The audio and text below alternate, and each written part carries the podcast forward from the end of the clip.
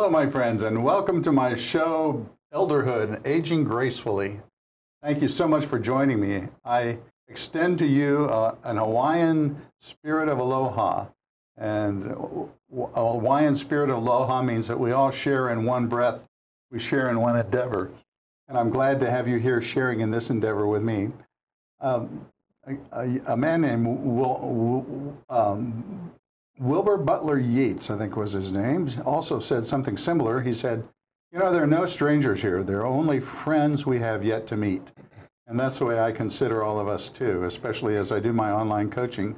Friends that I only have yet to meet. So I'm glad you're here to start that relationship. I hope you'll follow through. And if there's an interest that you have in coaching, personal coaching online, um, contact me with Larry G at live-connections.com. I'll repeat that later. I'm also serving as here in Hawaii on Honolulu and the Oahu Island as chaplain with, um, with Bristol Hospice Hawaii. And I'm proud of Bristol Hospice Hawaii because I think they live their tagline, which is, which is uh, uh, living a reverence for life. We really do share in a reverence for life at Bristol Hospice. And we're joined together in this mission of providing the highest level of compassion and personal care and, and medical care for our families and friends and terminally ill patients across, across the island of Oahu in, in their homes and in facilities. But in addition to my chaplaincy work, I also do online on the online uh, coaching for personal life and faith, and particularly focused on elderhood. You know, we have a childhood, we have adolescence, we have an adulthood, and most of us don't want to talk about it, but we have an elderhood.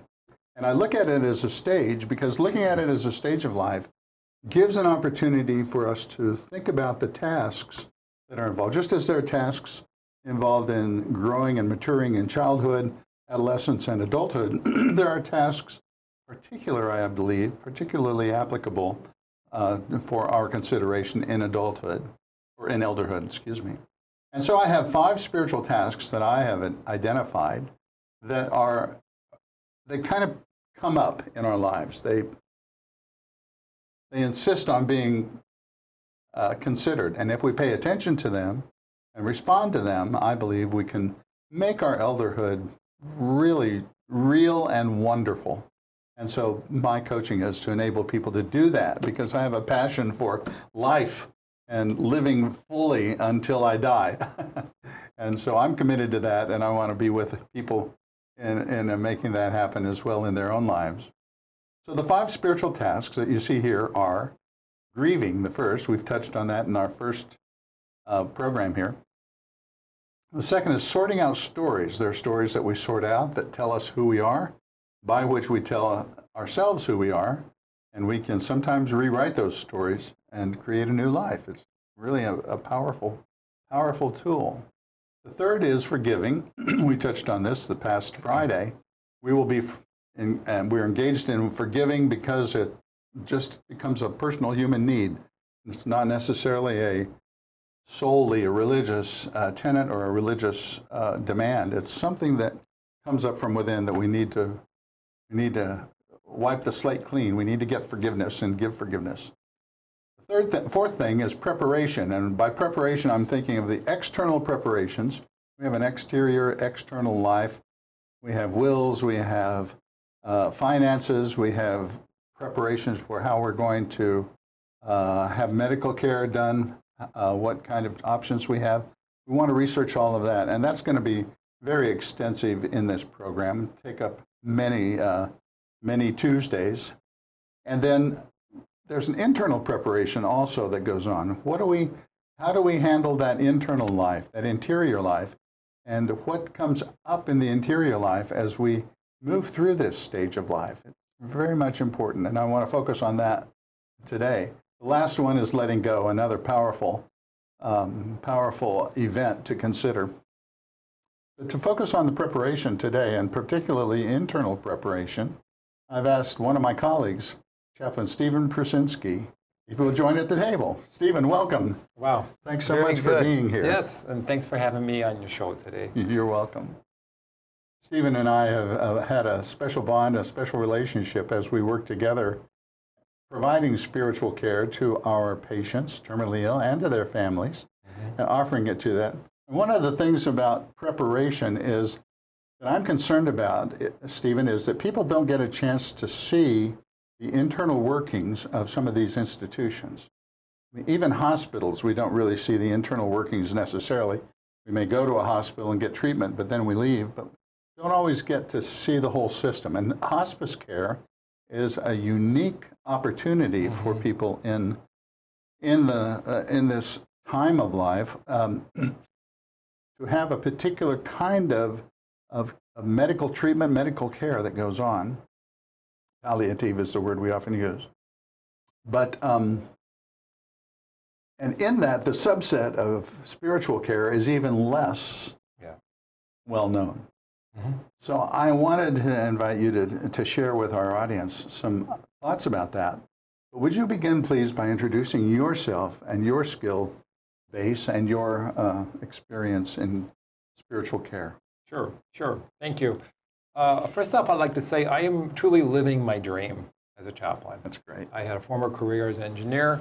I moved uh, from Wisconsin to uh, Arizona, did clinical training, I did seminary training, and uh, I had a series of events that really helped make me feel led and empowered to be right where I'm sitting today. Cool. So it's been a wonderful journey, and we have a saying in chaplaincy: you really can't help somebody else go further than you yourself have gone, and uh, inwardly, and to understand what's involved with that. So I've had about 18 years working in hospitals and nursing homes, uh, retirement communities, and then uh, it's really been this last year that's been specifically hospice. And as you say, uh, I agree that very much in hospitals, uh, the clinical path is to keep you alive. It's to do extraordinary measures. Uh, I was working at Mayo Clinic where they had world-class doctors there yeah. that would do all sorts of transplants. Uh, also at a tertiary hospital in Arizona. Um, worked at Banner Health, which is a big system between some states. Mm. And then when we moved to uh, Hawaii, was also uh, the chaplain at um, the major, the main, the main psych hospital uh, for Hawaii. Yes. So I had a real background uh, in, uh, in psych, and now this last year has been in hospice. And as it pertains to elder care, uh, it's uh, very important. I've had really uh, years of experience working with senior adults, and it's all uh, contributed towards me moving forward in helping seniors move forward through these, these very facets that you're describing. And, Stephen, you were a chaplain at um, a retirement community here on the island? Yes. Which yeah. one? So uh, I spent almost a year at, at Pohai Nani. Um, and, and, prior to that, I, when I helped pastor in retirement communities, also for homeless shelters. Uh, it's been real broad. Wide range of, of population, yes. people in wide range of situations. That's great, great background experience. And all of which really is present, those same populations are present in the mm-hmm. hospice, yes. hospice care. Yes. So, spirituality. What is spirituality? Well, you know, it's fun. If you went into the dictionary, you'd probably maybe find nine or ten de- definitions. and uh, it's so I wanted to bring up an aspect that would be easier, I think, to understand. Uh, spirituality, it's uh, just like we have a body, uh, the doctors take care of our physical health, and maybe you see a counselor or psychologist for your mental health. Well, in chaplaincy, we believe we have a spirit. And so, chaplaincy and spiritual care are about how we care for our spirit. And specifically today, as we go through the different uh, stages or phases of life. Uh, spiritual in, spirituality in general has to do with uh, a sense of how we make meaning overall. We all are wearing a pair of glasses where we have a worldview and in that worldview, uh, we have beliefs, we have passions, we have values that are really uh, emanate out of our beliefs. Uh, we develop attitudes of which you know we, we create a life. We also assign meaning to symbols. Uh, spirituality also has to do with the things that are transcendent, things that are above and beyond us. Uh, uh, for example, like nature. Some, some folks connect with nature, and that's the, I think, the last piece is it has to do with the uh, of how we connect in relationships. How do I connect with myself? How do I connect with those around me? And in, with, when it comes to transcendence, how do I connect, as some say, a higher power, a divine being? So, um, and when we do when we do our work as spiritual practitioners, we are really assessing for the degree of how a person is connected inwardly. Uh, maybe the short definition of spiritual care would be how a person we, we come alongside or enter into their journey to help them find strength, inner strength. So the doctors and the nurses, the healthcare is fixing, working on the uh, the body. Yet uh, in chaplaincy, we like to say we are spiritual beings having a physical sort of experience. So, Stephen, if I am uh, coming into hospice care and I am a um, Latter Day Saint, or am I? I am a um, what? Um, some uh, denomination that's that's not. You're not familiar. You're not. Go, are you going to talk to me about your denomination? Uh, no, I'm as a as a board certified or a chaplain. We are trained to be uh, interfaith, and what that means is our work is to inductively play detective on how you make meaning. And, and so you mentioned uh, one religion. Mm-hmm. You could look at the major religions of the world. And so a, a religion is really like a subset of spirituality. Uh-huh. Uh, it has doctrines and has specific ways a person believes that they um, make meaning and they have rituals. As a chaplain, we honor those. Uh, I'm, I'm ordained, you're ordained, we have to have ecclesiastical endorsement to be where we are, uh, yet we're there to journey with them, to help them often validate their pain and assess the spiritual connectedness that they do have, or even sometimes help them discover what it is, um, and, to, and to find that inner strength to get through whatever it is they're going through. And in, in hospice, uh, it does involve uh, a lot of suffering for not only the patients but the families. So, so you're coming alongside to help me figure out how I'm making meaning, how I'm using my resources internally to make meaning out of what's going on in my life. Is that right? It's just true. However, we understand they're not thinking that.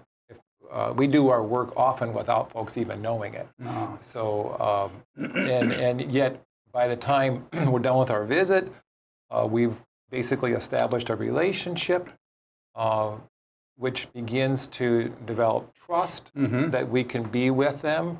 And often they will begin to, what I say, open the virgin soil of their heart about things that are deeply meaningful to them. Mhm. And they're trying to firm that up because perhaps their, their struggles or pain uh, is testing their previous beliefs or assumptions about reality.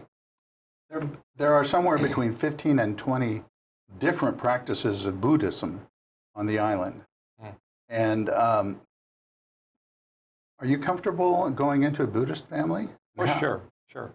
So we serve with uh, a, a training, and, and it doesn't mean I'm an expert Buddhist. It doesn't mean um, if I'm with a shaman who's in the bed that I um, have to know everything they do. No. What, what I'm tuning into, though, um, I'm working with um, a Buddhist patient right now who um, basically is name only, and she likes to keep it that way. And she likes to really just talk about her family. Our work is to go where we're invited, where a person is asking for more exploration. if they're very content, uh, then we're, we're with them in that. So, yes, there's a myriad of Buddhist denominations I'm aware of. Um, if I was at a Buddhist uh, person who died recently at the bedside, that um, we're, we're there to be with them in, in that moment. Wonderful. We have a, we're going to take a minute break and then return. I'm going to, going to ask Stephen to get a little more specific about some examples of spiritual care in hospice. Thanks, Stephen. Aloha! My name is Becky Sampson, and I'm the host of It's About Time. on the Think Tech Hawaii, a digital nonprofit organization that's raising public awareness. Join us on Wednesday at 2 p.m., where we talk about real issues. Some of the topics will include entrepreneurship, health, life skills, and growing your business. So, once again, this is Becky Sampson on It's About Time on Wednesday at 2 p.m. on Think Tech Hawaii. Mahalo. Aloha, this is Rob Hack. My show is Exporting from Hawaii every other Thursday from 12 to 12:30 p.m. where I bring in people involved in the entire exporting infrastructure in Hawaii including government, academia and manufacturers and shippers themselves. Please join me every other Thursday 12 to 12:30 p.m. on Exporting from Hawaii. Mahalo.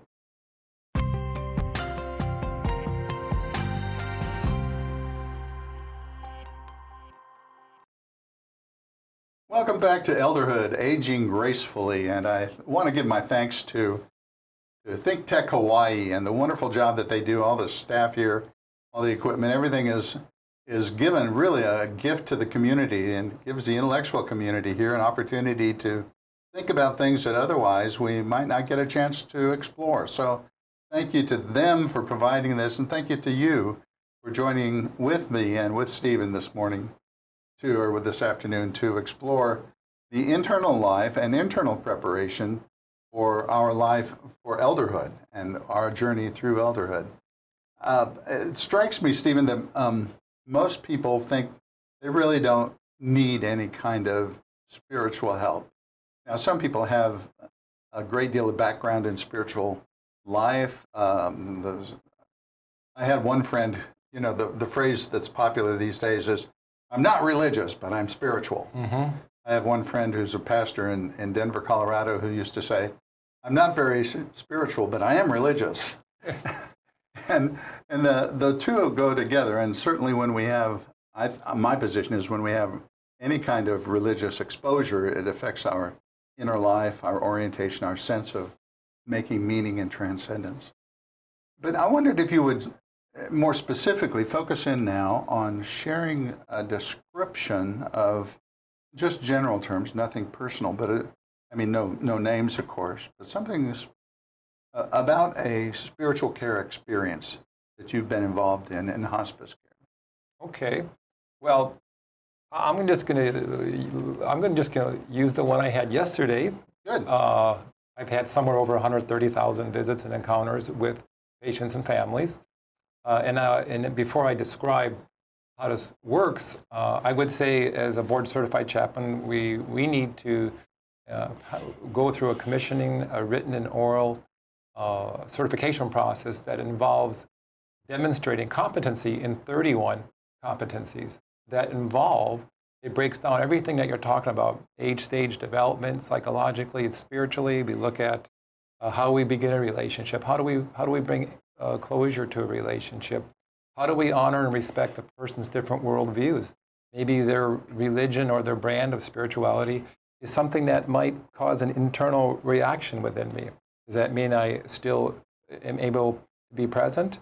And if not, do I need to get another professional chaplain? Um, so th- there's, there's a series of competencies to work through to truly uh, be able to be present with a person. So I'll give you um, an example. I, I think in chaplaincy, uh, I'm going to resist saying a typical example yeah. because we know better. There is no typical. The first rule in, in chaplaincy is we don't assume. The moment, and I tested this and it was true, the moment I assumed, I was wrong. okay, so so we do have uh, our preparation before we begin a relationship, have a visit, is to be a blank slate. It's really to wipe the board clean and go in and truly be with this person in a non judgmental way. And hopefully, we create the context of unconditional regard in love. Because we feel this is uh, evidence shows that this is the environment that helps people be relaxed and begin to open up to what they believe or what is their concern. So, because we're in a clinical setting, we have competencies, then we have uh, we identify spiritual needs, we identify a person's spirituality, uh, spirituality through assessment, And then, based on uh, what we see the needs and assessment is, we craft interventions based on evidence based outcomes. Um, Palliative care is palliative, the word palliative means to cover. So palliative care covers pain. And we think of it mostly, of course, as opioids or, or something to cover the, cover the pain of the physical pain. What about spiritual pain? What does spiritual pain look like?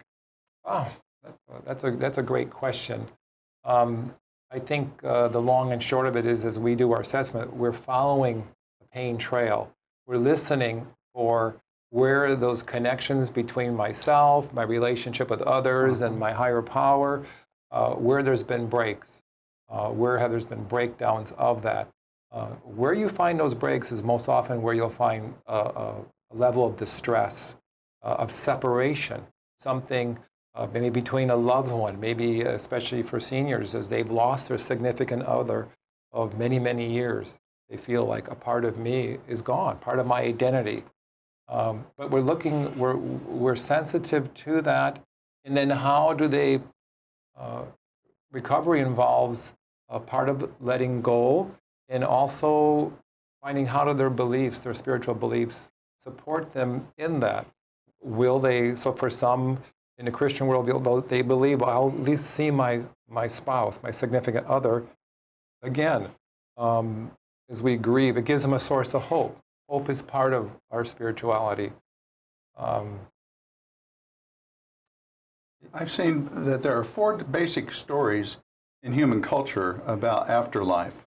And I don't mean to, to jump to afterlife necessarily, but in terms of preparation, one of the things we think about is what is going to be after I'm dead. Mm-hmm. Um, one is that there's nothing after the, uh, in afterlife. Second is that we live on in the legacy that we leave of, uh, uh, of people remembering us, of people. There was a village in Kenya that said, as long as one person in our village remembers you, you're still alive. Mm. Uh, there is a notion of, of a total rebirth or reincarnation or revivification of the body, a resurrection mm-hmm. motif. And then finally, there is uh, going to live with God in eternity or with a divine presence. So somewhere, in, I, I, find that all of our, all of my patients fall within those 4 uh-huh. stories, narratives in some way, if, sure. they, if they've given any mm-hmm. thought to it. But then one of the things that's so great about uh, your experience, even with people, is that you give them a chance to explore that, where they are in those mm-hmm. stories. Sure, sure. And um, what's part of the journey, if you will, of spirituality itself, of how it unfolds. Uh, and, and I'll just back up when I'm doing an assessment, I am thinking, is this person spiritually at risk? Or, or do they have, a, sometimes I'll chart, they have a robust spirituality. They have experienced that's really working for them. Mm-hmm. Uh, and sometimes um, I remember the, the first time I had a sudden infant death syndrome baby, Ooh. a beautiful little three month old who died in mm. uh, horribly difficult to be with the family and grandparents yeah. came in. Uh, extreme pain. Certainly, everyone's beliefs were being tested that day. Mm-hmm. And, and I sat with them, and this was in the beginning of my clinical training. And of course, I felt inept inwardly from me. My own story was playing. Uh, and yet, at the end of the visit, the patient, uh, the family, uh, rather the parents, I sat with them and, and asked them, I said, really, I said, uh, how may I how may I be of support? Yeah. And I had been present and uh, hadn't quite realized that just my presence with them, without yeah. offering trite phrases or, or somehow some antidote for how to fix this, um, what they said to me, uh, no chaplain, um, we're atheists and we believe our, our child has gone to a better place. And it hmm. was very interesting to me, and I'm going to use this as an example, uh-huh. because in spirituality, spirituality is this part of us that we're, we're also trying to understand, that we're yeah. coming to terms with. And it informs our worldview. It informs how we make meaning. And sometimes that gets tested. So for them, uh, an atheist is traditionally a person who says very um, concretely there is no God. An ag- agnostic says, well, there might be, maybe there isn't. I don't know. I'm working it out. Mm-hmm. So they had moved from being atheist to agnostic because they, through the, this pain of the death of their child, they, they now knew experientially no, there's something greater Mm-hmm. without even knowing it. Yet, as chaplains, we pay attention to those kinds of things. I like what you say about it being a part of us and we're working it out. It's, it's a given. I mean, our assumption is it's a given, and I don't say everyone agrees with that, but we are alert, and I do this in my coaching to be alert to the fact that it is a given. Their spiritual life is a given, and my clients, my patients Mhm. are working out to discover what its significance is Very good. and, and how they, well, I, you said it beautifully. I, I think that's the givenness of it and being alert to the givenness of it puts us in a position of, of service and servanthood that we, uh, that not many other people will get into that position. Yeah, and, and I would add, so for us, one of the outcomes that we're looking for is an increased sense of love. When we talk about these connections, uh, love and surrender, these are things that when we've done our interventions, hopefully we're going to see a little bit more of that. And I'm just going to tie it back now to the elderhood and seniors. So often seniors um, have so many losses. They just have so many losses spouses, good friends. Uh, sometimes uh, they're feeling all alone, hmm even though they have children there. And like with the person I was with yesterday, they feel, "Uh, now I'm a burden for my children. And the children love them. And, and there can sometimes be a separation from themselves because I don't want to be a burden to anyone. Right. And we want to help close that gap. We want to be present with them in a way that they can realize, no, you're still, you're of extreme value. You are lovable. And, and though things have changed, your life has changed, you're experiencing these losses, um, we're there to be with them. We validate that pain, uh, help them to understand, no, what you're experiencing, it's painful. And, and we're with them in it in a way that really dignifies their humanity Yeah. to realize they're worth loving. So the experience of pain is an opening to the uh, faith. It's an opening to the spirit. It's an opening to that internal life that otherwise we may not pay much attention to. Thanks, Stephen. Thank you so much. We're having to close now. It's going to Wow. be. It's been a wonderful, wonderful uh, show with you, and thank you so much for your help. Really appreciate Oh. you coming. Appreciate being on the show. The show will be on in two weeks again, next two weeks of from this Tuesday, 2 o'clock Hawaii time.